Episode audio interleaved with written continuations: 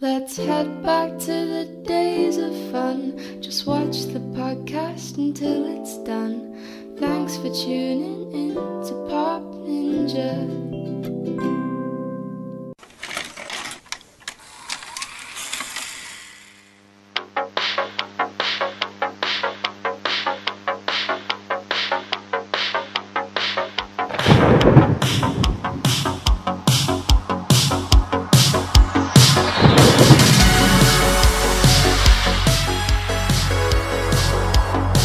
To the Pop Ninja Podcast, where we reminisce about the pop culture of the seventies, eighties, and beyond.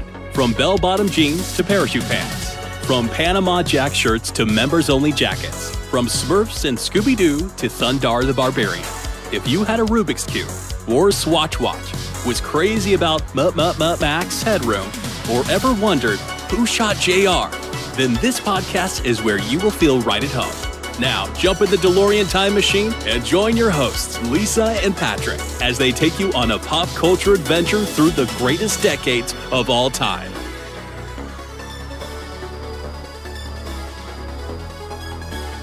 All right, joining me and my partner in crime, Lisa, we have the lovely author, cosplayer, and toy collector, Miss Billy Ray Bates. Hey, Billy Ray.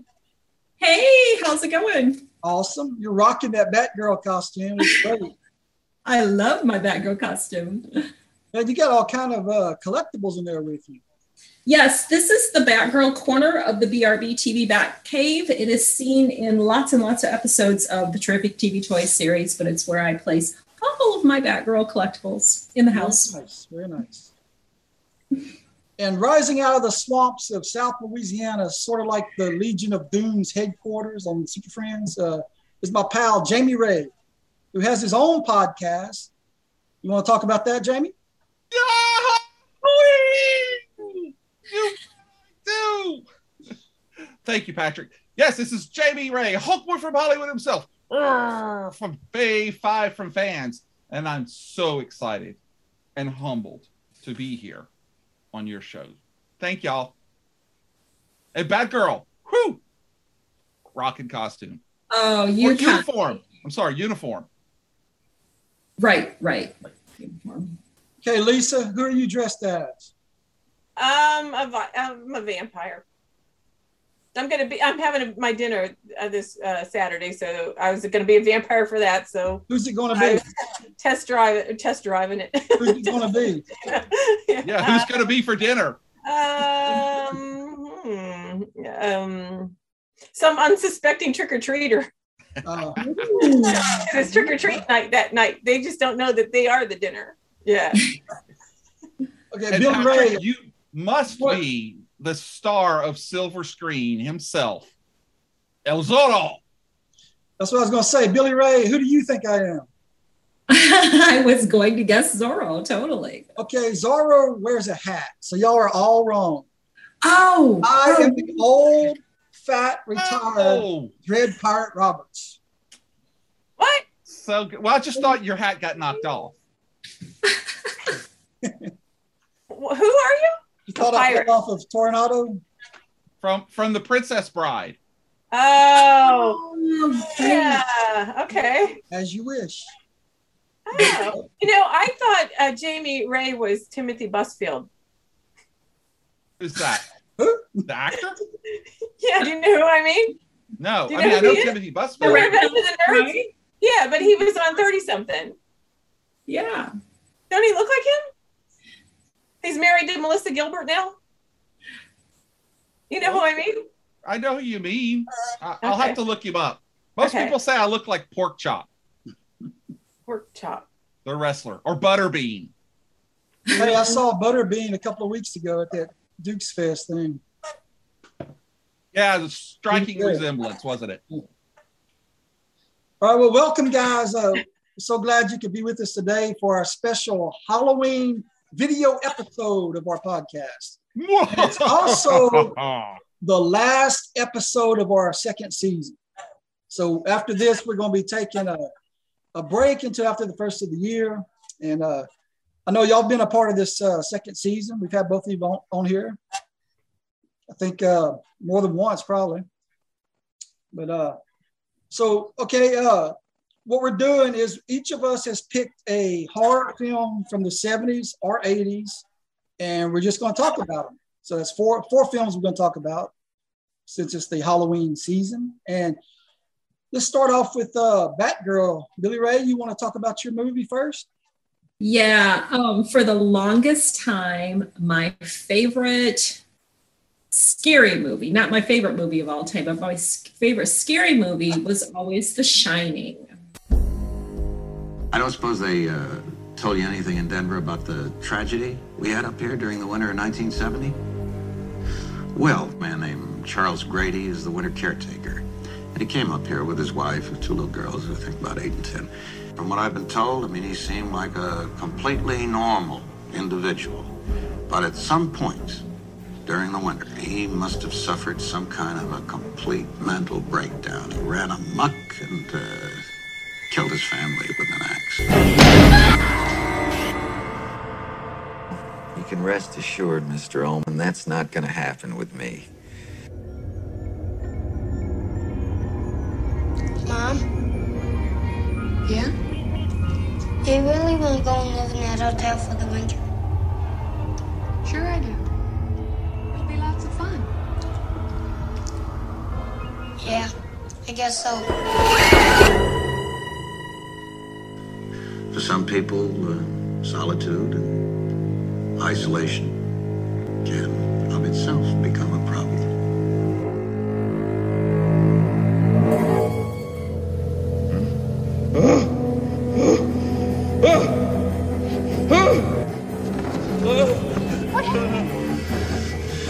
Dude, they killed you and Danny.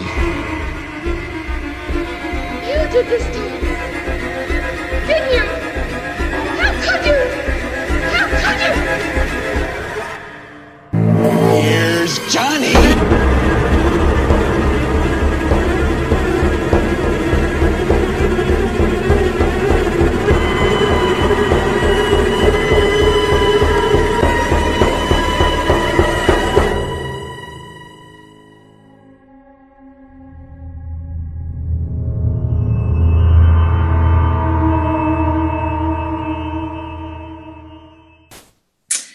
nineteen eighty, it was released, a Stanley Kubrick film based on the Stephen King novel, which came out in nineteen seventy-seven. And I first saw The Shining when I was a little girl and it aired on T V. And I think a lot of the plot and what was going on in The Shining, watching it as a little girl just kind of flew over my head.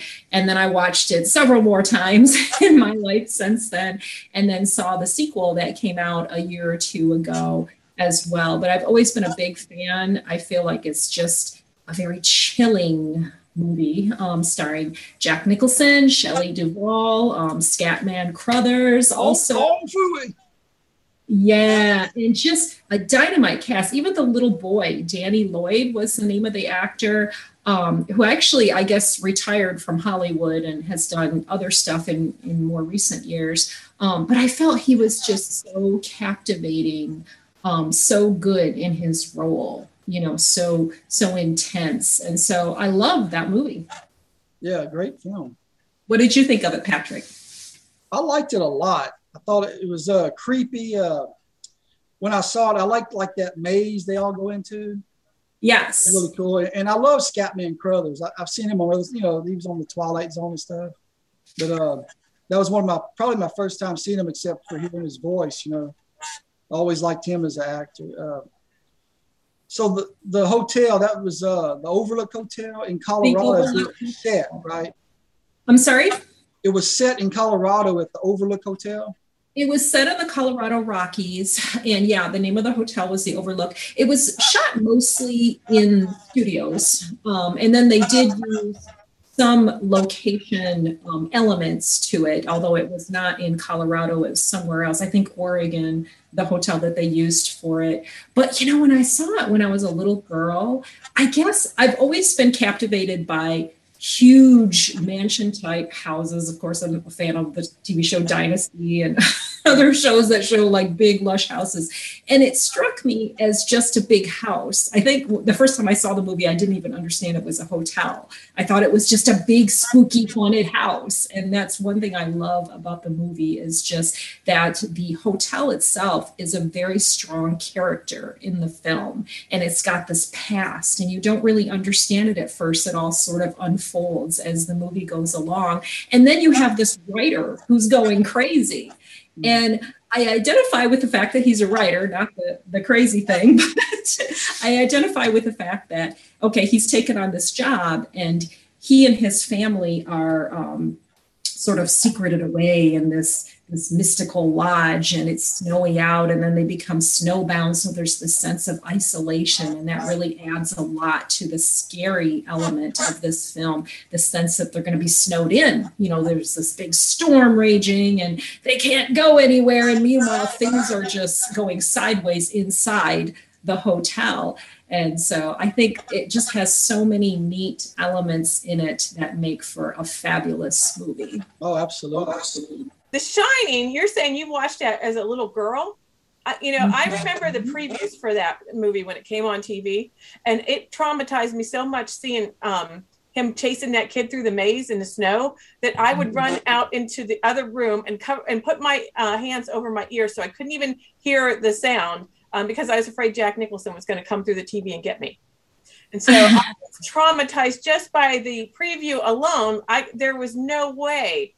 Oh, there's no way my parents would have ever let me see it as a child. Never, ever. Well, I'll tell you one little story, just a brief little aside. The first time I saw a little bit of The Shining was when it was on, I think it was on cable T V, and we didn't have cable at the time, but we went visiting an uncle of like one of my dad's brothers at his house and a little ways away from where we lived. And we were just hanging out visiting, and they had the T V on, and he was watching that movie. It came to the scene with the baseball bat.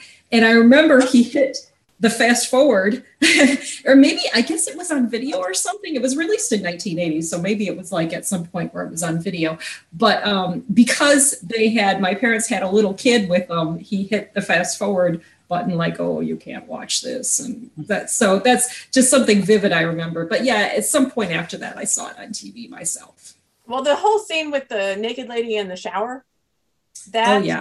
was bad. That was like, really bad rated R. There was some, you know, full frontal, creepy, whatever going on there, you know? So like, I know my parents would have like freaked if I would have been trying to, well, I would have been twelve years old when it came out.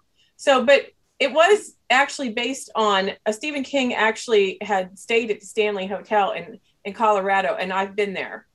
So I was just there a few years ago. And, um, and so it was also, th- that hotel was actually used in Dumb and Dumber too. I don't know if you guys knew that. Didn't Did anybody, know that. You know that? Did huh? not know that. Okay, all right. I, I some trivia. Okay, so uh, yeah, but it, but he he wrote it because he had stayed there, and then that's where he got the idea for it. But most of it was a set. It wasn't. It was. I think they made a um, mini series. I think Rebecca De Morney was in it. Mm-hmm. Anybody remember that? Yeah, and the uh, guy from Wings. Yeah. Yeah. Um, Bailey's brother, or was it the other guy? No, it's the other guy. No, but, it was the guy from Single White Fem- Female um, that was in it. I'm pretty sure. He's also um, from Jennifer, Master Horse. Yeah. I can't think, I can't think of me either. uh, but uh, and then um, and yeah, they did make the sequel to it, the Doctor Doctor uh, Sleep. Sleep. Yeah, with um, Ewan McGregor. Did you guys see it? No. Mm-hmm. Nope. Yeah, I saw it. Yeah, it. Yeah, I can hardly even remember it. Mm. But yeah, it didn't. It didn't impress me any. But yeah, it was terrifying. It was. It was. It was. And and yeah, Hong Kong Phooey is in it. Is the voice number one supergirl? Yeah, and don't you remember Red Rum? Yeah, I used to go around school doing that. Red Rum, Red Rum, Red Rum. Yeah. Hey, Billy Ray. Uh, What was your favorite scene? Favorite scene? Um, I think because I am a writer and I identified with that aspect of Jack Nicholson, I think just when he was shown just sitting there in this completely empty lobby area, I guess it was, or it was a really big open area of the hotel. I think it was like a big lobby, and just sitting there, you know, plodding away on his typewriter. The feelings that that evokes, like I said, there was such a sense of isolationism, like, oh my gosh, okay, he's got his wife and his son there, but there was just a sense of just being alone, and, and you know something bad is happening. I love the suspense of all of that. What did you think of Shelley Duvall? Shelley Duvall, oh my gosh, you know, I always have to comment about wardrobe in T V and movies. I, I drive myself crazy with that. But even the most recent time that I watched The Shining, I couldn't help but notice her clothing because it really um, reinforced who she was as a character, I really felt like, because she's wearing these, um, you know, kind of like frumpy, baggy clothes, and and at one point she's got these like overalls on or something like yeah, that. Yeah, like, like an overall dress. Yeah. And it really helped characterize her. I think whoever chose the wardrobe for that did a great job, because the way she presented the character, I guess, was different than in the book. I have not read the book. In fact, I have not read a single Stephen King book, even though I'm a voracious reader and I'm a writer, but I've seen like all of his movies. So I don't know, go figure. I guess I like my Stephen King on the screen instead of on the printed page. But I guess she was a stronger character in the book. She was a more um, independent character. But in the movie, oh my gosh, you could tell he had just, I guess, beaten her down emotionally. You know, you really could get that from the movie, that she's protective of her son. Something's happened with her son, you know that. And, and he had been a recovering alcoholic, and he flew into a rage at his son. And so she's trying to protect him from that. And but she really is um, just so agreeable to all the crazy, domineering things that he does as he as he goes crazy. So yeah, it's really interesting. It's, I don't think she's necessarily, her character's a female role model, but it was very interesting. Now, didn't he um, break his arm? Isn't that, Something he... like that, yes. And that was when he supposedly quit drinking. And so then they, they he takes this job at the hotel, and he um, starts to write and all that, and he meets the ghostly bartender, and then he's enticed into um, alcohol again. So another interesting aspect thrown in. Have any of you uh, seen the movie Ready Player One? Uh, what's the movie? Ready, Ready Player, Player One. One? No. Oh, yes. I saw it recently. Okay. Well, you know what I'm going to talk about. Uh, that Steven Spielberg, you know, he directed it. Uh, there's a whole sequence where they're, they're trapped in the Overlook Hotel, their avatars are, and they have to play out the storyline from The Shining in order to get one of the secret keys to advance in the game. And uh, this wasn't in the book. I read the book, and it's one of my favorite books ever. Jamie, uh, you need to read this book, man. It's like he wrote it just for us. I've heard that. It's like he sat down and interviewed us and went and wrote us a book. I remember you talking about it. Yeah. It had Dungeons and Dragons. I mean, all that stuff. And in, in fact, this uh, new Shining scene that's just in the movie, it replaced the part of the book that had a, a Dungeons and Dragons uh, scene where the character, the avatars, were inside a module of D and D playing it out. It, it was really good in the book. Uh, but I understand why they changed it. They were trying to go for a younger audience. And uh, they, they changed a lot of stuff in the in the uh, movie to market it to a younger audience, because, you know, they, they didn't want to market it to old fogies like us. Yeah. Yeah, but check it out. Uh, the movie and I the will. Book, try to check out both of them. So, Lisa. Yes. You want to talk about your dog?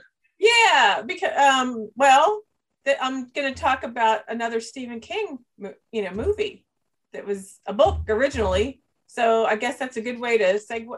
And yeah, yeah. So like, um, so my my movie is the nineteen eighty-three uh, movie, uh, the Canine's Gone Crazy. You know, uh, Cujo.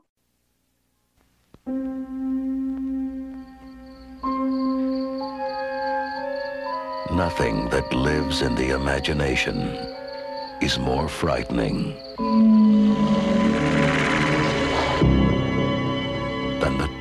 that lives in Castle Rock, Maine.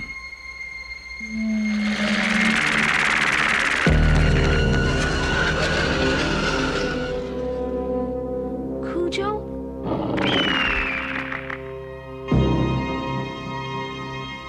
Cujo? Can he get us in here?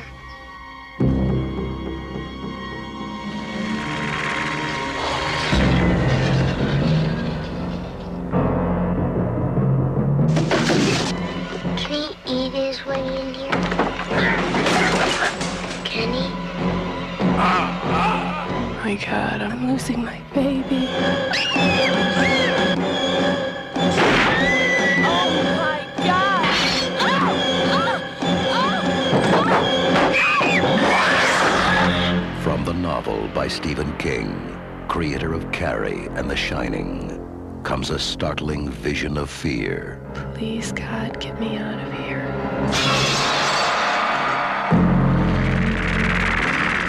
Now there's a new name for terror. Cujo.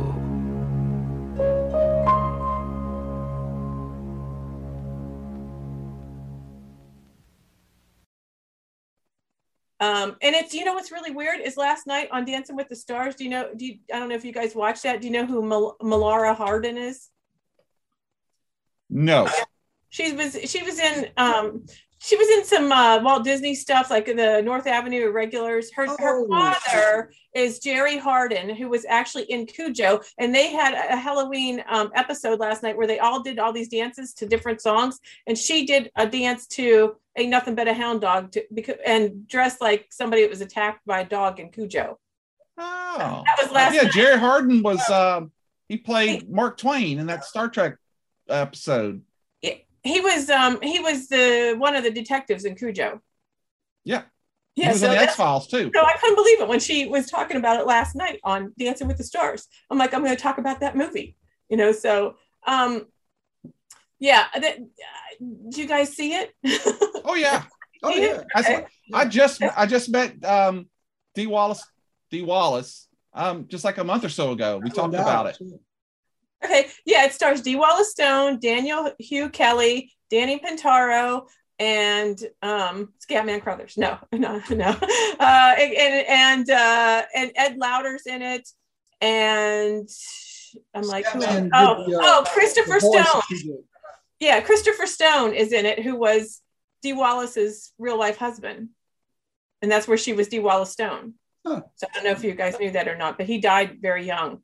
Um, of a heart attack, but he was the he was the man that she was having an affair with, because there's this there's this underlying story that's going on with this family. The um, the dad's a ad executive, and then they have a little son, and and the wife is messing around with her old boyfriend, who's like the local handyman guy. And then there's this um, they they they're they're having car trouble, so they go out to this um, mechanic's house, who lives in the middle of nowhere, um, to take their one car out there to get Uh, repaired. And then um, later, after this whole fair thing comes out, um, the, the the dad, Daniel Hugh, Hugh Kelly, he has to go um, he has to go away for like a week on a business trip, and you can see there's like tension between the the, the you know the, him and Dee Wallace, and she says she'll get the car fixed. Well, then she ends up taking a car out to get it fixed, and Cujo, who um, I guess I should have I, I guess I jumped all over the place, but the dog belongs to the mechanic, okay? And at the beginning of the movie, you see this scene where the dog is um, chasing a rabbit, and the rabbit goes down a hole, and then the dog puts his head in the hole, and then he gets attacked by bats. The hole is actually a cave, and he gets bit on the nose. And then, so the whole thing is, is that he's got rabies. So, um, and then, so when they, when they first meet Cujo, it's right after he got bit, but he's not showing any signs of, of being rabid. But later on, when she when she takes the other car out there and Cujo attacks them, um, she she remembers back like to having seen that, and she realizes that he, you know he's rabid, and um, they're kind of stuck there in the middle of nowhere. And it's just, I mean, you know, I I read that Siskel and Ebert, Ebert said it was stupid and and dumb, and they didn't like it. But you know, what do they know? You know, who are they? you know? So I liked it. I think it's a good movie, you know, and it's a good one for Halloween. And, um, you know, there was a lot of like camera tricks in it. And I mean, it is kind of repetitive, but I don't know. What do you all think? I liked it personally. I liked it a lot. Okay. I was attacked right. by a Saint Bernard once. Me too. He tore yeah, my Tommy Hilfiger shirt. I was mad at him. I, I, I had got, a Saint Bernard bring me a flask of brandy once. Up in the up in the Colorado, up in the at the Stanley Hotel when you were out there in the maze. Wow, that's oh, what I'm up in the North Pole. Searching for Bumble. Oh, you were bumbling around up there. Yeah, the, bumbling around. yeah, yeah. yeah. Uh, I got bit by a Saint Bernard too. That maybe that and right around that time too. And uh, I had to get three stitches. So, um, you know, Saint Bernard's you don't want to mess with. So my brother had one too. So now, yeah. I want to mention the uh, director, Louis T. Awesome guy. Uh, he directed Alligator. Uh, was the other one, Jewel of the Nile, the, the sequel to, what was the name of that? Uh, Romancing the Stone. Romancing the Stone. And he did Navy SEALs. I mean, he's got a whole list of awesome films he's directed. So uh, shout out to him. I don't know if he's still alive or not. But uh, and a little bit of trivia, uh, they used five Saint Bernard yeah, along with a mechanical head and a guy in a dog suit. Yeah, and, and they and, and, and to get that look of the, the rabies, they put, they put uh, egg yolks all over his face, you know. And then all of that was just, you know, a lot of sound effects with him barking and being mean and all of that. And yeah. So, um, but I, I, I don't know if I'm supposed to say the end or not, or what happens, but, um, if nobody's seen Cujo, they should watch it. I remember when the previews used to come on too, for that movie back when it was out in the theaters. And I remember the kid standing in the fog, you know, with the tree and he was calling for Cujo, which I've, ne- I have not yet. I don't know why, what Cujo means. Like what kind of name is Cujo? I don't know. You know, nobody knows. Okay. I don't know. Yeah, I, I just thought like when I was like researching some stuff about it that I might figure it out, but did not. Yeah. So. Yeah. What about so, Billy Ray? What did you think about it? Did you see it? I did see it. It's been a few years, and I probably only saw it once. I don't remember a whole lot about it, but I think it was good. I, I all Stephen King's movies I enjoyed. I don't think yeah. there was a bad one that I saw. So, yeah. All the, the a lot of his movies all begin with C and they're one word, like Carrie, Cujo, Christine, you know. What's that? What's that? What's that about? Oh, The Shining. yeah. The C is silent in The Shining. Right. Shining. Right. Jamie, you got any comments about Cujo? I think Cujo is a great movie. I went rabid for it when I came out in the theaters. Yeah. All right. You were just foaming and drooling and everything. I'm telling you. Now, to, you know, to be honest, uh, the, the the scenes where they're in the car and they've been in there for a long time and they're just hot and yeah. dehydrated and stuff, I just found it was very well acted. Uh, especially the little boy, yeah, um, because he was so young, um, and man, I mean, it was just, ugh, and I hate being hot, you know, I, I love the, the A C, I love the winter, as you could tell, that's why I moved up here, um, but God, just going back, remember that movie and, and those scenes, nah, I'm, I'm good, I don't need to do that again. Yeah, that was, it was intense. He like, um, I don't know how they got him to do that when he was um, like dehydrated and he started, he couldn't breathe. He starts choking and, and all of that. And his eyes start rolling back in his head and, and all that. I don't know how they, they did that either. And it, and then just the scene with um, that car, that, that car looked like a pacer, you know, to me. No, I don't know if you guys remember those, you know, they look yeah. like a bubble. You know, and then she gets locked out of the car and she can't get back into her son. And then she takes the, she, it's after the police come, uh, come to try and, you know, find her, and Cujo attacks the police and, and she gets the gun, you know, but, um, her kid's like in there dying. So it's, um, she has to uh, smash the window in with the gun. So yeah. And then, yeah. And then it's like at the end, the, the husband, what? He's already on his way home to find what? Huh? You'll tell the end. Well, he's uh, he's Whoa. coming, you know. So yeah, But but yeah, but nobody was looking for her because the, the boyfriend had rip, ripped up the whole house and had gone nuts and and and smashed everything. And so spoilers. What's that? Spoilers. Uh, what, I don't know how much to tell. I mean, if you haven't seen Cujo in in uh, the thirty-seven years that it's been on on out there on whatever, I don't know what to say then. thirty-eight years, I guess. Yeah. She has a valid point. I mean, yeah. So been a while. We could go into another uh, Canines Going Wild movie. Yeah, Buttercup, talk about your movie. Mine? Yeah. Yeah. Uh, mine doesn't have anything to do with canines. It is. Oh, what are you talking about? Well, I don't know. Mine has to do with werewolves. Completely different. Keep up the moors. Stick to the roads. The best of luck. Thanks for the ride, sir. You have lovely sheep. Northern England first, Italy later. Right. Excuse me. Well, what's that star on the wall for?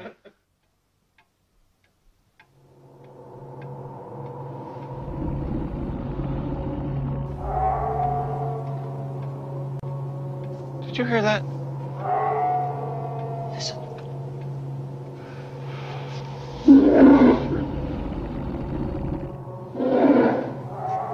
Must go to them. It's circling us. No one brought them here. No one wanted them here. Sounds far away. Not far enough. Come on. It's in God's hands now.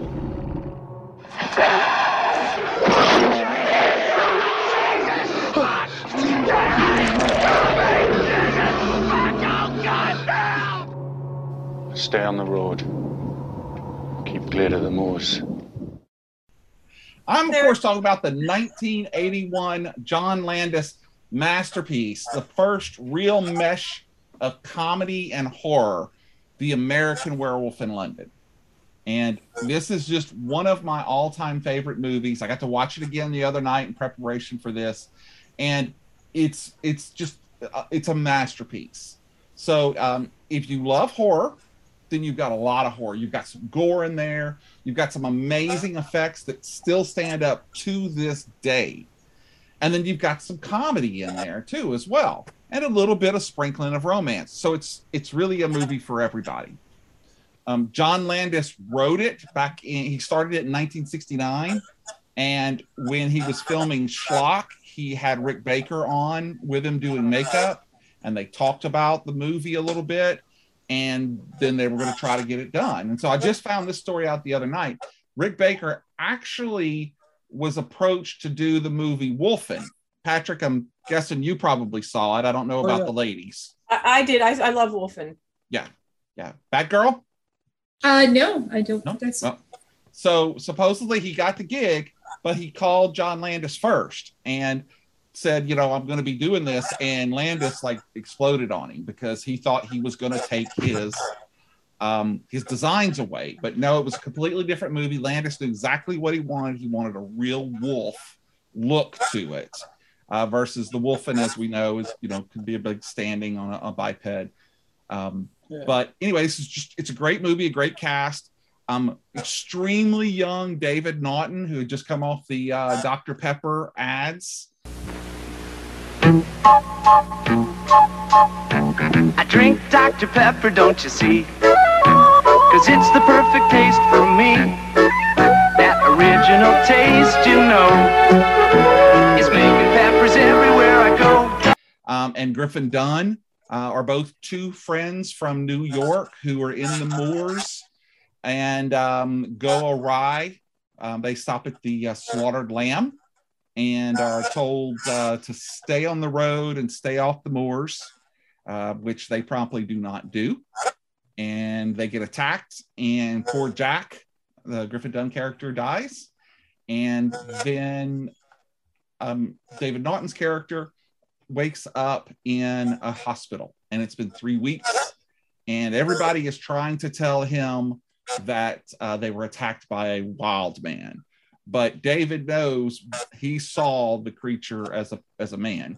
And so the movie goes in and, and it's got some really great things. I don't want to give a lot of it away, um, but there are some incredible effects. As a matter of fact, uh, Rick Baker and his crew won the very first Oscar for special effects in this movie. Um, and if you've ever seen it before, it's an incredible transformation. Um, before then, they would do kind of like time lapse where uh, back in the Wolfman movies, you'd see Lon Chaney just like sitting there and they put some effects on him and take another picture and put another one. With this one, you see everything. And uh, I can remember twelve years old looking in Fangoria and there were pictures of it and just thinking, wow, this is an incredible movie. And I was not disappointed, and it holds up to this very day. And no matter what you may read on the internet, there was never a sequel set in Paris. Well, th th um, then that's where Thriller came from, from American. Yes, War. He took this, the, the same guy did the makeup yep. for Thriller, and um, John Landis, Landis uh, directed it. Yes. And, and you know what? Landis already loved him because, you know, Blues Brothers, Animal House, uh, Kentucky Fried Movie, if you've ever seen yep. that. He's, yeah, he's he did. Uh, he's done so many different movies, um, and he's just a master. Yeah. Okay, in the movie American Werewolf in London, there's this little kid in the in the hospital, and she keeps t the the nurse keeps talking. No, no, no. no. Yeah, I, I do that all the time. To my mom. Super cute. I know. So I know. A little bit of trivia. Yeah. Um, in the in the um, I think it was late eighties, early nineties. No, it was in the late eighties. Did y'all ever see The Young Ones? That was on M T V. No. Nobody ever see. Everybody see Drop Dead Fred? Oh yeah.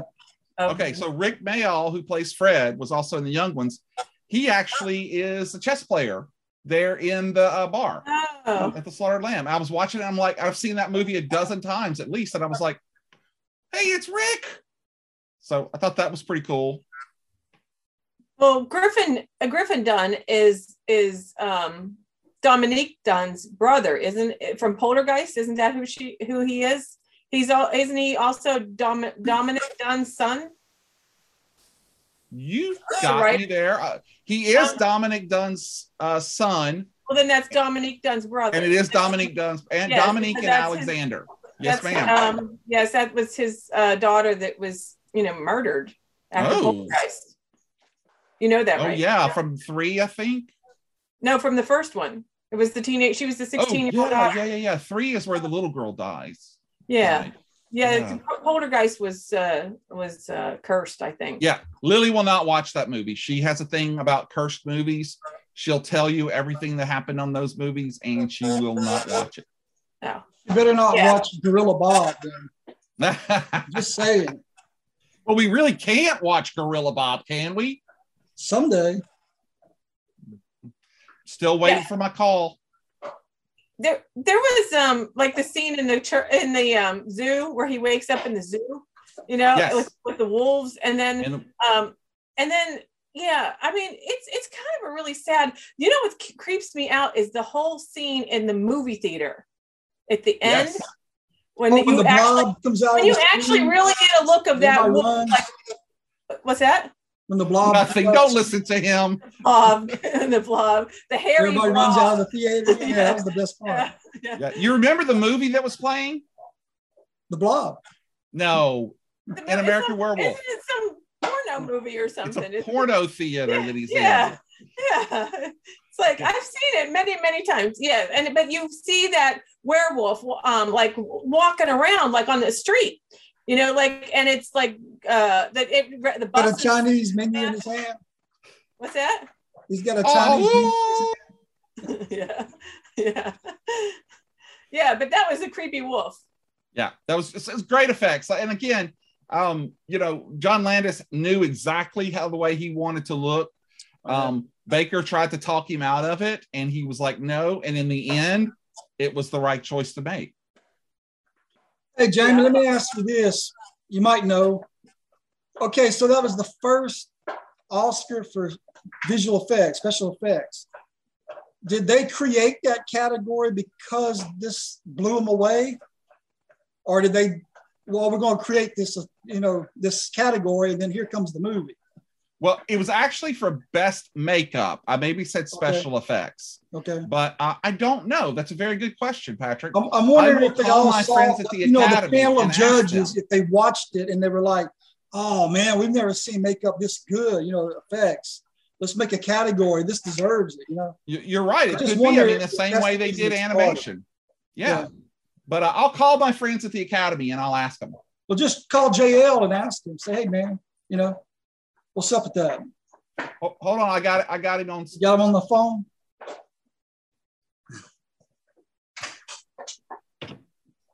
How about you, Batgirl? Did you see it? Did you like it? Nope. Um, nope. I did not see it. But I do, um, I have seen the Lon Chaney werewolf stuff only because I watched Svengooley.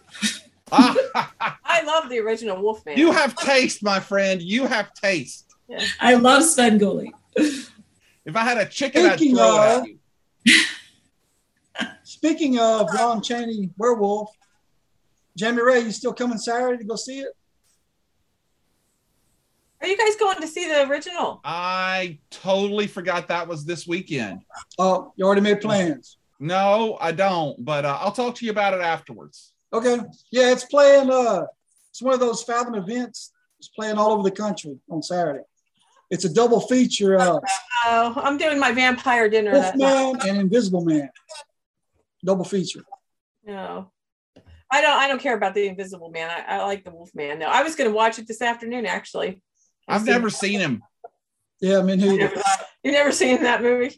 No, never I've never seen The Invisible Man. Right. Okay.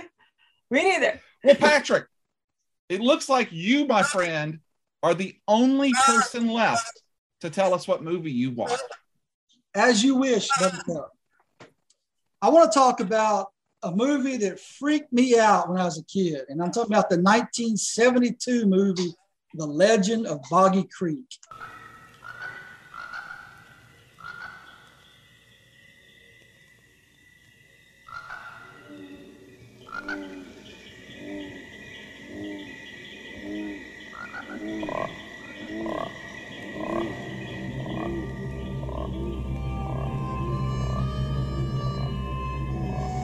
Here in this primitive river bottom wilderness in southern Arkansas, along with deer, duck, crane, and beaver, lurks a creature that walks upright. Whether it is a man, a monster, or a myth, no one really knows. What we do know is the people around Fouke, Arkansas, say they have seen such a creature nearly two hundred fifty times since nineteen fifty-four, and that this creature, whatever it is, emits one of the most terrifying sounds ever recorded.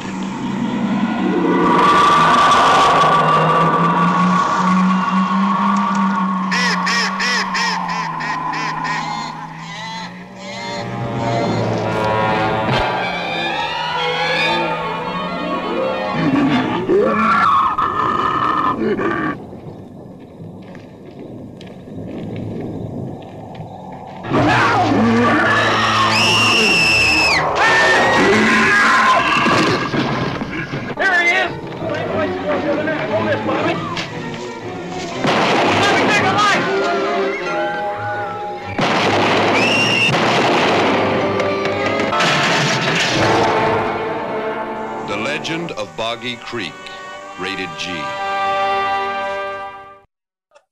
And uh, I want to talk about the writer and the director first. Uh, Earl Smith, Earl E. Smith, uh, he also wrote The Town That Dreaded Sundown and Sudden Impact. So that, that that's like you know, go, going from, you know, low to high right there. Uh, But also uh, Charles B. Pierce worked with him on uh, Boggy Creek and on The Town That Dreaded Sundown. He directed both of them. And he also directed uh, Winter Hawk, which was a movie about Native Americans, and uh, Gray Eagle, which was another Native American film starring uh, Alex Cord from Airwolf. He actually played an Indian. And um, he did another film he directed called The Norseman, which was a Lee Majors film. Oh, I've seen that. Yes, what a, what a weird film for Lee Majors to be in, you know? kind of like the time, Land of Time Forgot or something. You know, he's battling all these uh, cavemen type people. He's a Norseman.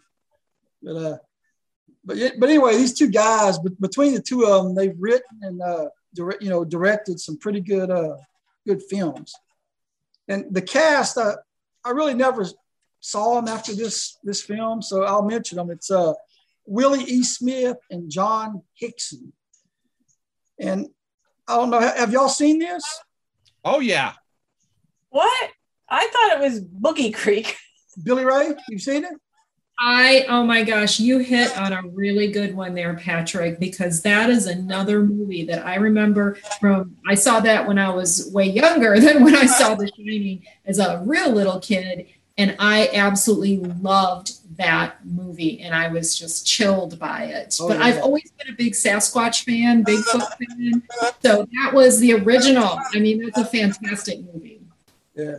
And that's and just Lisa, up north. Uh, Boogie, Boogie Creek is the sequel with Marky Mark. Roller Boogie Creek. But uh, if you haven't seen the movie, it was kind of a, a documentary style, the way they filmed it. And uh, it's about the, the, the Falk monster, which is Falk, Arkansas.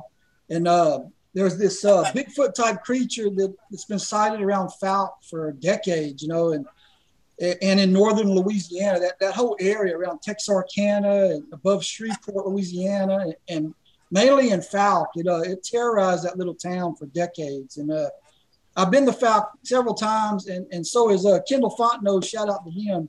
I know he's a big Bigfoot enthusiast, and he goes to Falk a couple times a year probably. But, uh, but I, I used to go to Falk just about every year on my way to Branson, Missouri. I'd drive through there, and uh, one time I stopped and I had no idea that they had this uh, gas station called the Monster Mart. And they built this room onto the gas station, and it's like a Falk Monster Museum. I mean, they, they've got the, the, the footprints, you know, in plaster. They've got life-size Bigfoot statues. They got posters and books, and they sell merchandise, and really cool place. And uh, I even drove out to Boggy Creek and got out and uh, scooped up some water in a, a bottle and put the lid on. I still have it somewhere. So uh, yeah, every time I go, I stop by. Pretty cool. Uh, Did you drain the swamp? Yeah, I drank it. I turned the swamp thing. But uh, they they have a Boggy Creek Bigfoot Festival, the the, Falk, the town of Falk, Arkansas, every year. And uh, I want to say it was twenty seventeen maybe. When, when, when did uh when did it come out? Early seventies. So yeah, they had a big anniversary here, and uh, they put the movie out on Blu-ray. And to commemorate the anniversary, they were showing it at a movie theater in Texarkana, which is only like less than half an hour from Falk. And uh, they were having that festival to tie in with it. And I bought tickets to the festival. I bought tickets to the movie screening, and I bought um, a cool poster they had for the event.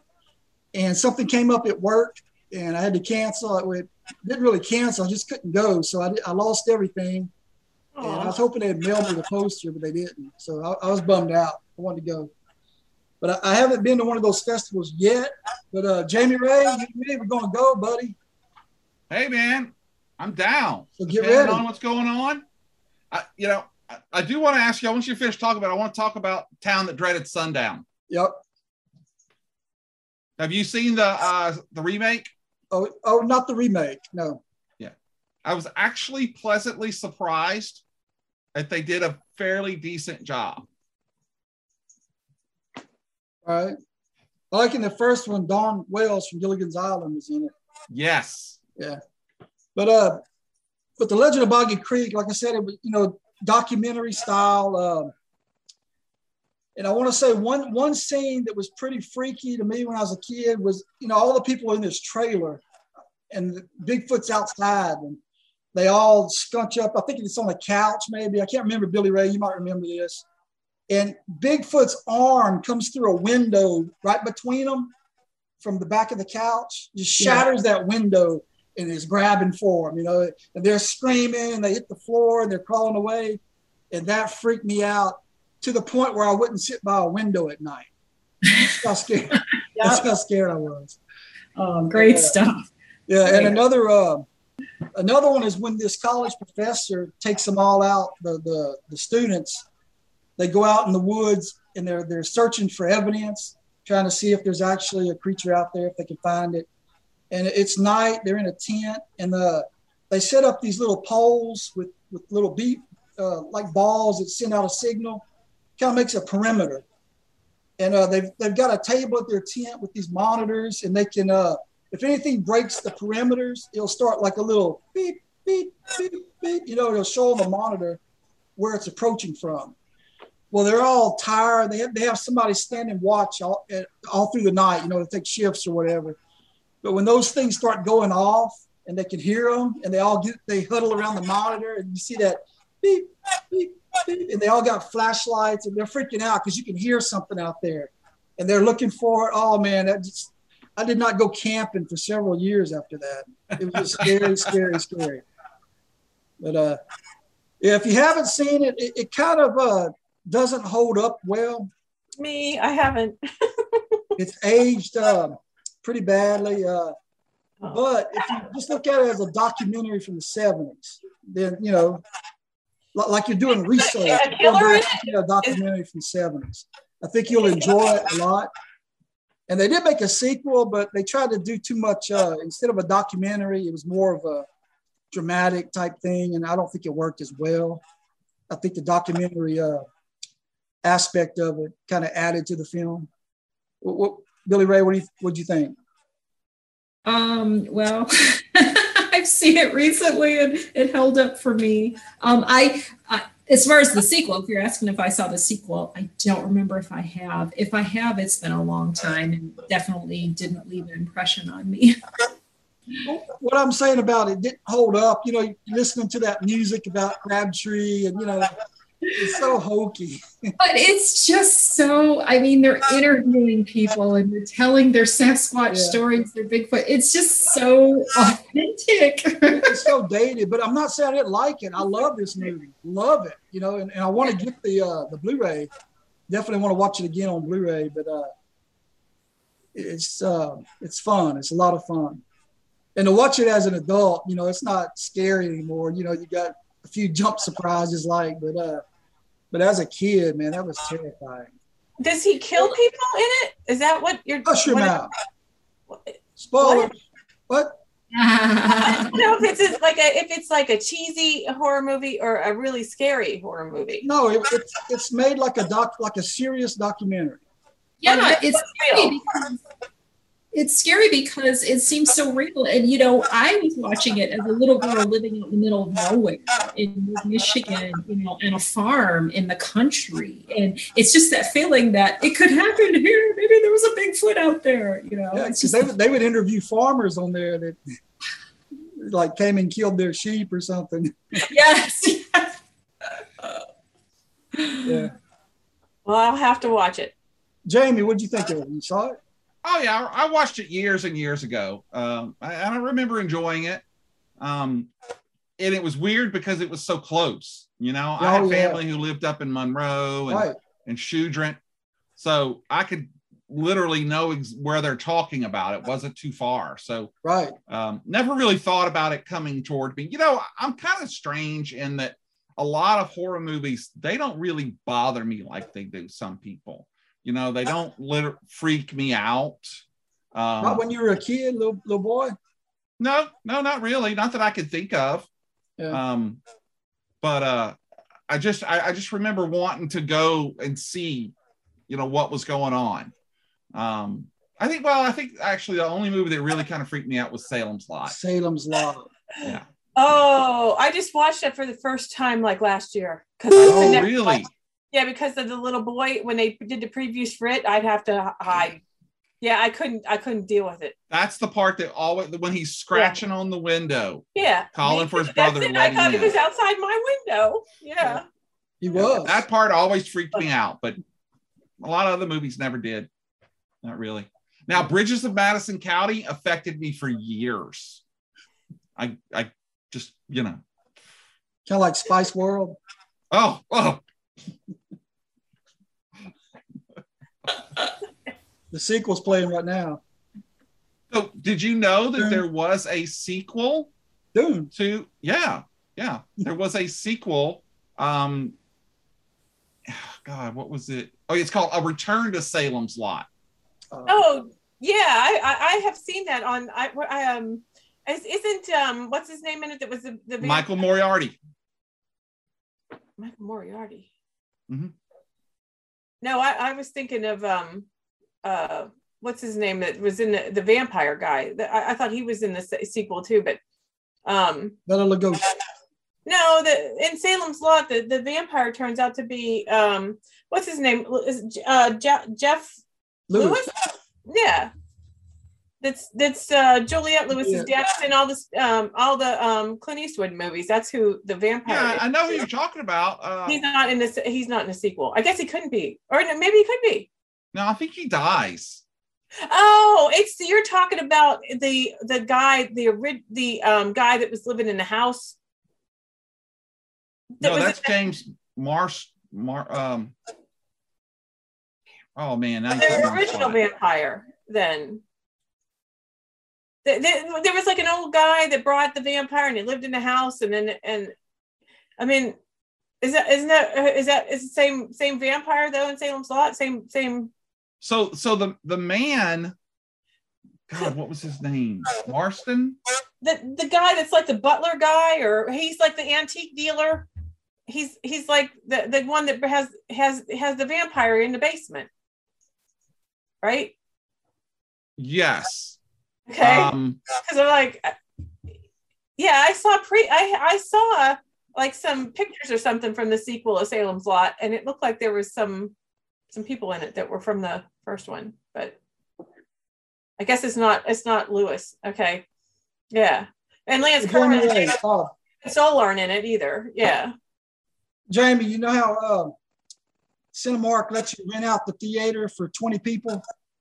Yes. Man, let's get you, me, Kevin, Chuck, Kendall, bring Lily. Let's all rent it out, split the price, and watch uh, Boggy Creek. There you go. It was James Mason. James okay. That was the guy's name, the, the human. Oh, okay. He was the villain on North by Northwest, which we just talked about. Oh, yeah. That's a great oh, movie. Oh, like, yeah, yeah. Cary Grant, yeah. Okay. Okay. Well, who's going trick-or-treating? Any of y'all? They're coming to me. They're all coming to my house. Y'all got, I know Lisa's got a Halloween party planned. Anybody else going to a party? Me. You are? Yeah. We're going over to our friend Damon and Angela, and uh, they're having a gumbo, and we're going to give out candy there. Cool. Lily is going to a junior high Halloween party wow. with boys. Wow. So they don't spike the punch bowl. I'm gonna. Do you want me to give away a prize? Yep. Yeah. First, let me ask Billy Ray. You got you got a party you going to or anything? No, no, I do not. I have a feeling I'm not doing a single thing on Halloween. It's just gonna be a normal night. You get trick or treaters? Um, we might have them in the neighborhood, but we're not gonna hand out candy. What? No, it's a pandemic. Oh, oh, that's true. I, I got a, I got a party I'm going to in Texas uh, at a steakhouse. They got a live band. And they're going to have uh, adults in costumes and stuff. Oh, that's cool. So that'll be fun. Hey, Billy Ray, do you do you have any other Batgirl costumes? You know, I was in the process very slowly of making another one. Um, so far, I just have the belt, but I want to do, because um, this is the nineteen sixty-six Yvonne Craig outfit by Ruby's, um, which is a great outfit, but I want to make like a, get like a black leotard and make one for the animated series and the new Batman Adventures from the nineteen nineties. Cool. The black oh, that outfit. Would be awesome. Yeah, I love that costume. Yeah, I thought you, you were going to say the, the, the black and yellow one there from the Alex Ross print. Oh, yeah, that's awesome. Well, I think that probably was influenced by, um, well, you know, she's worn different variations over the years. And that one, that one is super, like, really sleek. And, and I mean, she started out the Batman the Animated Series with a gray leotard and blue and yellow. But then when they redesigned the series in nineteen ninety-six, and they, they redesigned a lot of the characters in the Timverse, she was wearing all black and yellow. And it was just super, super dramatic and cool. Yeah. Well, yours is very awesome. Thank you. Billy Ray, what do you think about the new... Uh... Batgirl. Boar's Nest mug? I'm sorry, Boar's Nest mug. What's that? Well, yeah. yeah it's that too. He's just a good old boy. Anyways, I'm sorry. Go ahead, Patrick. I oh, just I missed something there. She's talking about your mug. Your mug, not your face. Your mug you were drinking from. Oh. Well, yeah, the thing you were holding. Yeah. What do you think about the new Batgirl movie being made? The new Batgirl movie they're making, I have not followed it. Oh, yeah, I think it's been made kind of, for H B O Max, maybe. Oh, okay. I've just been kind of keeping up with the Robert Pattinson movie, and that'll be cool. But, you know. Yeah, I yeah, actually got a Batgirl movie coming out.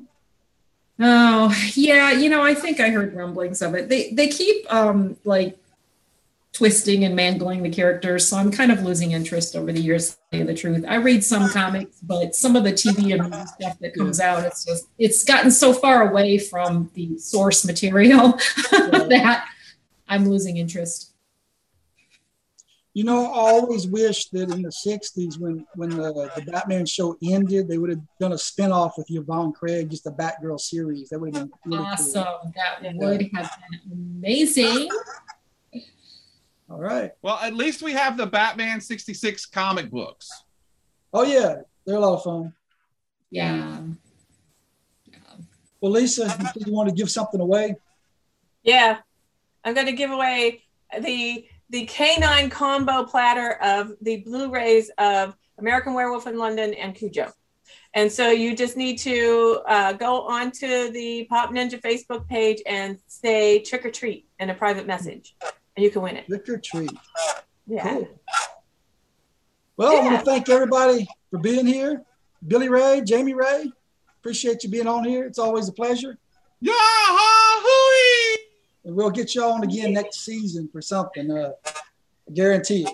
So, and as we sign off, I'm going to leave y'all with this final thought.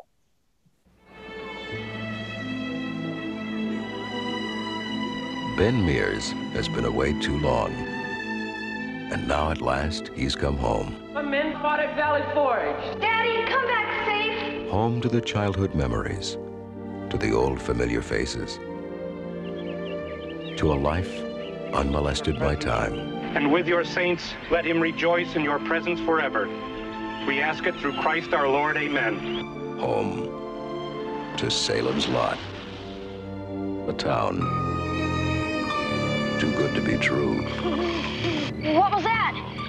Did you happen to notice the time when the boys left? We shouldn't have gone through the woods. It's a shortcut. Well, then they should have been here half an hour ago. Wait, Danny, wait! Something is happening. Something terrible. Henry! Where's Ralphie? Ralph. Where's your brother?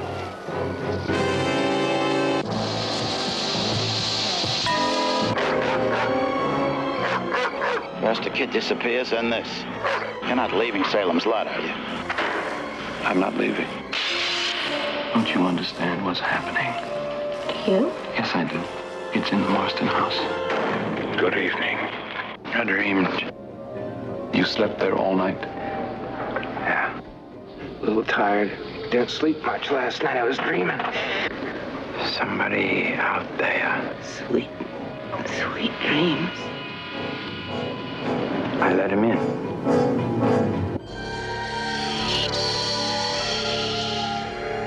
Well, it's only all just happened since... Since I came here. It wasn't a dream.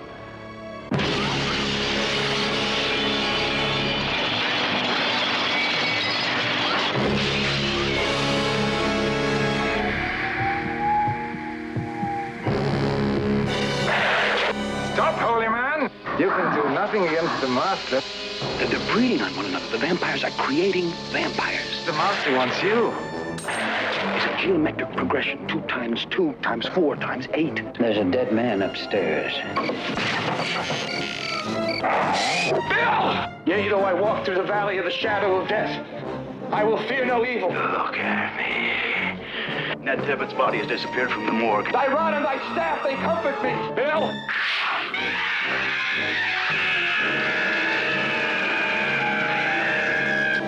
And Susan's in there. Run! No! Look at him!